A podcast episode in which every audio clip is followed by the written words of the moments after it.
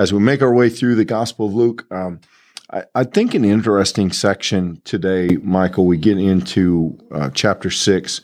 We start with verse 16. This is a this is going to sound familiar, but not exactly familiar. And it's and we'll talk about why that is in a minute. But let, let me read some of this and then we'll go from there. He came down with them and he stood on a level place with a great crowd of his disciples and a great multitude of people from all Judea, Jerusalem, and the coast of Tyre and Sidon. They had come to hear him and be healed of their diseases, and those who were troubled with unclean spirits were cured. And all in the crowd were trying to touch him, for power came out from him and healed all of them. Then he looked up at the disciples and said, Blessed are you who are poor, for yours is the kingdom of God. Blessed are you who are hungry now, for you will be filled. Blessed are you who weep now, for you will laugh. Blessed are you when people hate you and when they exclude you, revile you, and defame you on the account of the Son of Man, rejoice in that day and leap for joy, for surely your reward is great in the heavens. For that is what their ancestors did to the prophets. So we'll stop with this part. You're probably most familiar, I think most people are familiar with some of these words, but most likely from Matthew's version of them, which we call the Sermon on the Mount. And there are some key differences. Luke says that Jesus is on a plain. Sometimes in Luke, it's called the Sermon on the Plain. They both happen early in Jesus' ministry. They clearly cover the same subject matter. it, it is the same basic content, but Luke does some things that I think are interesting. Um, he starts with blessings. The word beatitude in Matthew covers this section. But in Matthew, where we get a very spiritual version of these, you know, Matthew says, um, blessed are the poor in spirit. Bless, blessed are those who hunger and thirst for righteousness. And Luke tends to make that more earthy and he simplifies it. Blessed are you who are poor Blessed are you who are hungry now. And most scholars think that that reflects what we've talked about in Luke the idea that Luke has a heart for people who are hurting, people who are literally hungry, people who are poor. Luke, Luke has a sort of worldly sensitivity to the needs of people. And whereas Matthew presents the Sermon on the Mount, or at least the Beatitudes, as kind of spiritual teaching. Luke is a little bit more inclined to present them as direct words of encouragement to those who are in difficult situations. I, I don't know, Michael, that it that we'd say it significantly changes the content, but I do think it's a good example of how Luke uses Jesus' words um, to to convey something that is important to him in the overall scope of his own gospel. Yeah, I think that it may be difficult for some of us to think about it in those terms, to think about how one gospel writer writes one thing with an emphasis and how another writes it with another emphasis. And that may be a reflection of some of our own beliefs about what history is. We like to think of the Bible as an account of Jesus's life. And certainly there is interest in showing us who Jesus was and what he taught. But that's not the entire scope of what the original church considered the gospels to be. They considered it to be a reflection of uh, who Jesus is and what that means to be a follower of Jesus. And as Luke tells the story, uh, we, of course, know that he's researched it. He's given it great thought. He's given it uh, great attention in the presentation.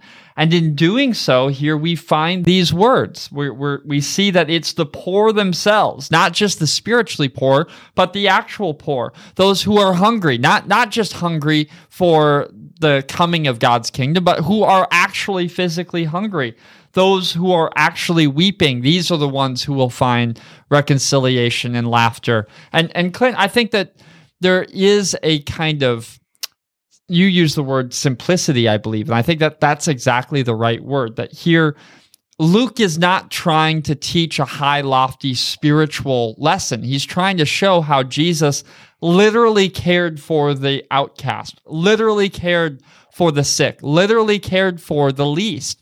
And that is, that's also a thing. I think if we're honest, that that is hard for us to believe. I think we're so accustomed to leaders and those with authority lording that over other people. It is difficult for us to take at face value that Jesus, who was the Son of God, cared about the lost and the least and the reviled and the hated and the defamed. These are the people that Jesus came to be with. And Luke makes it abundantly clear, despite, I think, our difficulty in believing it, that this is exactly who Jesus is and this is exactly what he said he was about. And Clint, I think that is it's revolutionary in some ways. Yeah, and if this is a troubling idea that there are essentially identical sections of scripture that are not identical, I, I think maybe I would suggest thinking of it in this way. Matthew and Luke hear Jesus say the same things, but because of their purpose, because of their intention, they hear different things in them. Matthew hears the Sermon on the Mount as a spiritual teaching. Luke is drawn to, to the words themselves of poor and hungry. I, I don't want us I don't want you to hear us saying that Luke has somehow changed what Jesus said. I think he simply, from his own perspective, hears in what Jesus said this this specific part of that message. In other words, th- there is all of this in that, and Luke focuses on this particular part of it. And y- you know, I, I suppose there are some I suppose there are some frameworks in which that's a difficult thing. Uh, there are people who argue that Jesus gave two versions of the sermon and Luke had access to one and Jesus had, or Matthew had access to the other and Jesus said different versions both times. And, and that's, you know, if that helps you. But I think ultimately the point is that in those two versions, we have both. We have a message to those who are poor in spirit, and we have a message to those who are poor. We have a message, a word from Christ for those who hunger and thirst for righteousness. And we have a word from Christ from those who are hungry, for those who are hungry and thirsty in this moment. And a word to the church to be equally concerned on both sides of the fence, on both sides of the equation. And um, I don't find that troubling Michael, I, and I, nor do you. I know that. I I, I no. find that I find it helpful. I find it encouraging. I find wisdom in it, and I find beauty in it. And yes, the words don't line up exactly, but I think because they don't, we actually get a more full picture of everything that Christ meant to say and meant for us to hear than if we simply had the same words repeated in a different book some of the gospel writer's task is interpretation of what Jesus was saying and doing. And Luke is going out of his way to make it clear to us that the spiritual realities that Matthew records are physical realities as well. You see these same kinds of tensions actually all throughout the New Testament where someone like uh, Peter, or I'm sorry, Paul and James have very interesting connections in their conversations about faith and works. Both of them are talking about the reality of the Christian life, and both of them see emphasis that are necessary to keep the Christian life full. And I think when we see Jesus and these words that we have in Luke, uh, we are told that those who find themselves in this life pushed down, excluded, reviled, the, these strong words. When this happens on the account of the Son of Man, there will be rejoicing, leaping for joy. The reward will be great in heaven. This is good news. This is an encapsulation of the gospel that your present experience isn't determinative of the forever. That your present reality, which Jesus affirms the poor, the hungry, not you feel hungry, you are hungry. The people who are experiencing this today, they can rest fully in the hope and promise that there is more and that that more is summed up in Jesus. He, uh, he's using this language, son of man. We've talked about this a little bit in a previous study. Um, you, you know, in some ways, it's an elusive phrase because it wasn't incredibly common in the time that Jesus was living. So it, it's, it's an amazing sort of moment where Jesus is naming himself and, and calling himself as the one who will be the fulfillment of all those experiencing these difficult things. And I know, Clint, that those who join us for these studies, we've all in our own ways had those experiences in our own life. And that's the point connecting to our previous point here today. The, the gospel was written with the awareness it would have something to say to us not not specifically us but to the christians who would come later these words from jesus remind us that in the midst of our own difficulties in life, which by the way, Luke is making clear is a part of life, that in the midst of those moments, the darkest moments, there is still hope. And yet, this turn that comes in the middle of the text, I also think is interesting because it begins with these blessings, but Jesus is also clear about the turn, about the woes that come later. And this may be one of the reasons that we tend to like Matthew's version better. It, Matthew does not include these things in the same place. Luke, having just giving blessings, now gives woes. In other words, having given encouragements, he now gives warnings. And so let me read those for you quickly. Woe to you who are rich, you've received your consolation. Woe to you who are now full, for you will be hungry. Woe to you who are laughing now, for you will mourn and weep. Woe to you when all speak well of you, for that is what the ancestors, that's what their ancestors did to the false prophets. So, uh, very interesting. In the Gospel of Luke, Jesus tempers this, this rich language of blessing with some troubling language. Um, if you're rich, if you're full, if life is easy and good, woe to you in the future. If life is hard, blessings to you in the future. But there is this then and now, and Jesus turns it on his head, its head and, and makes it upside down as a warning to say, if you think this first part is just blessed are the poor, oh, good, they're going to be happy later. We don't have to care about them. Oh, the hungry. Yeah, they'll get, Jesus said they'll be filled later. We, we don't, we're not worried about them. Jesus will take care of them. Luke is making sure we, with very clear language, understand that there is a responsibility. There is a give and take. There is a, a calling on both sides of the fence, a word of encouragement for those who are struggling, but for those who are comfortable, for those who don't engage the suffering of others, a word of warning that their days will change, that they will one day have these good things taken from them and they will be without and to be sensitive and conscious now, which, you know, has Luke hasn't fleshed all that out, but it, it's very interesting, Michael, that he adds these harsh words. And I think partly what that does is it makes it impossible for us to get through. It, we, we don't simply get to read these and think, oh, they don't apply to me if we just read the blessings right. and then moved on with the rest. These really stop us in our track and make us ask some hard questions. And I think that's one of the, the, um, the real, uh, I think that's one of the real perks of the way that Luke has put this together.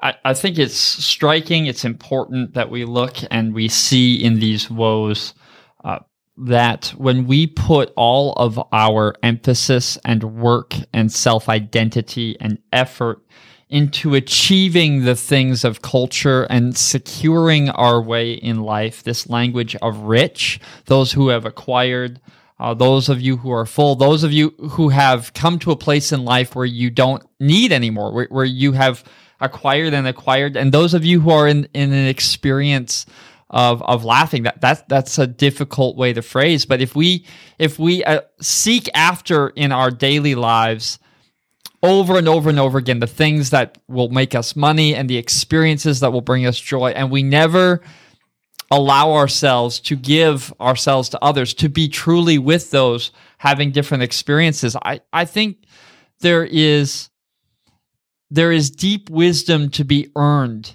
in the valley of the woe And so much of our lives, if we're going to be honest, are spent trying to hedge against these things, trying to avoid them, trying to acquire things that might save us from them. And Clint, I, I can't help but think uh, that there's deep wisdom in aligning ourselves with Jesus, who aligns himself with those who struggle. And this may sound, you know, even theoretical in some ways, but I, I want to just make very practical. That's what we're doing in worship when we pray the prayers of the people. That's what we do when we go to Bible studies and we share the, the things that we're struggling with in our life. The reason we do that isn't so that we pass news around.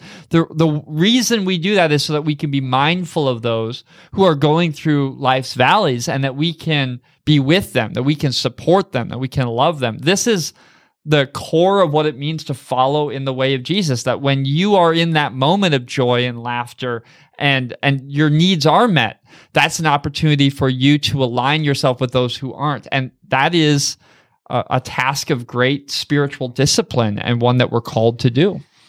I, I don't I want to be careful here not to let us off the hook because I do think this is intended to make us somewhat uncomfortable but I also want to put it in conversation with the rest of the Gospel of Luke that we haven't gotten to yet. And I think if you do that, what you learn are these words rich and full and laughing and well spoken. These aren't necessarily literal in the sense that it means everyone in those categories. Luke will go on to use these words to sort of paint a picture of someone who's disconnected to the needs of the world, the unconcerned rich, the uncaring um, joy. That, there's a sense in which, yes, Luke has hard things to say to people with wealth, but essentially it's not the wealth in and of itself that he has in mind. It's the way that those people use wealth to protect and insulate themselves from those who aren't wealthy, from those who are suffering and struggling. So, um, I, I want to be careful because it's part of it is letting ourselves off easily if we don't take these words literally. But when Luke uses them, I do think he has some, a particular person in mind. And that is not just a person with money. It's a person with money who doesn't care about others because they have money.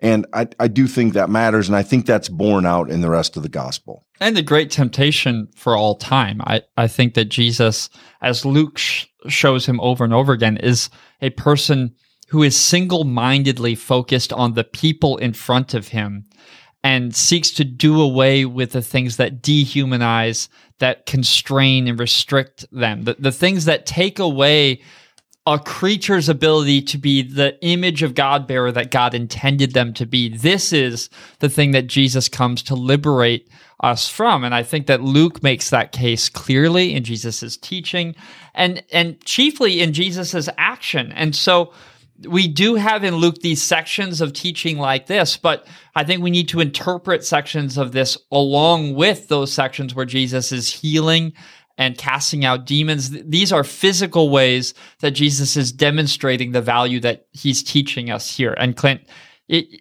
it, we may have some challenges to get over to hear it, but if we're humble enough and courageous enough to do that, I think there is a lot in this that is actually inspiring and not just challenging. Yeah. And the good news, bad news is that Luke's going to give us dozens and dozens of opportunities to be challenged in that area. Now, this is an important th- theme to Luke, and we, I promise you, we've not seen the last of it. The, the, the final word I would offer, Michael, is it, it, this is sort of inherent in all the gospels, but I think it's interesting in the way Luke does it. The assumption here, and Luke doesn't break down what that means, but blessed are you when people hate you, exclude you, defame you on account of the Son of Man. There is the assumption in all the gospels that to be faithful means to some extent to be at odds with the world. So when Luke says, Woe to you when all speak well of you, he assumes that that means if you play the games of the world and don't follow the faith so that people will praise you, then woe to you because you've missed it. And it isn't, I think it's an interesting assumption that each of the gospels make. And I think it's an important one for us to understand. The Bible fully expects that following Jesus will put us at odds with some of the practices of the people and the culture around us. Whatever people they are, whatever culture it is, there is something about following Christ that creates tension in the context of the rest of our life. And I, I think we see an instance of that here. Uh, friends, we're glad that you would spend time with us here today. Hope that there's been something you missed that encourages you in your own faith. Definitely give this video a like that helps other people find it and join us in the future as they're studying this text themselves. But that said, uh, we continue the study tomorrow and hope you will join us then. So until then, be blessed. Thanks, everybody.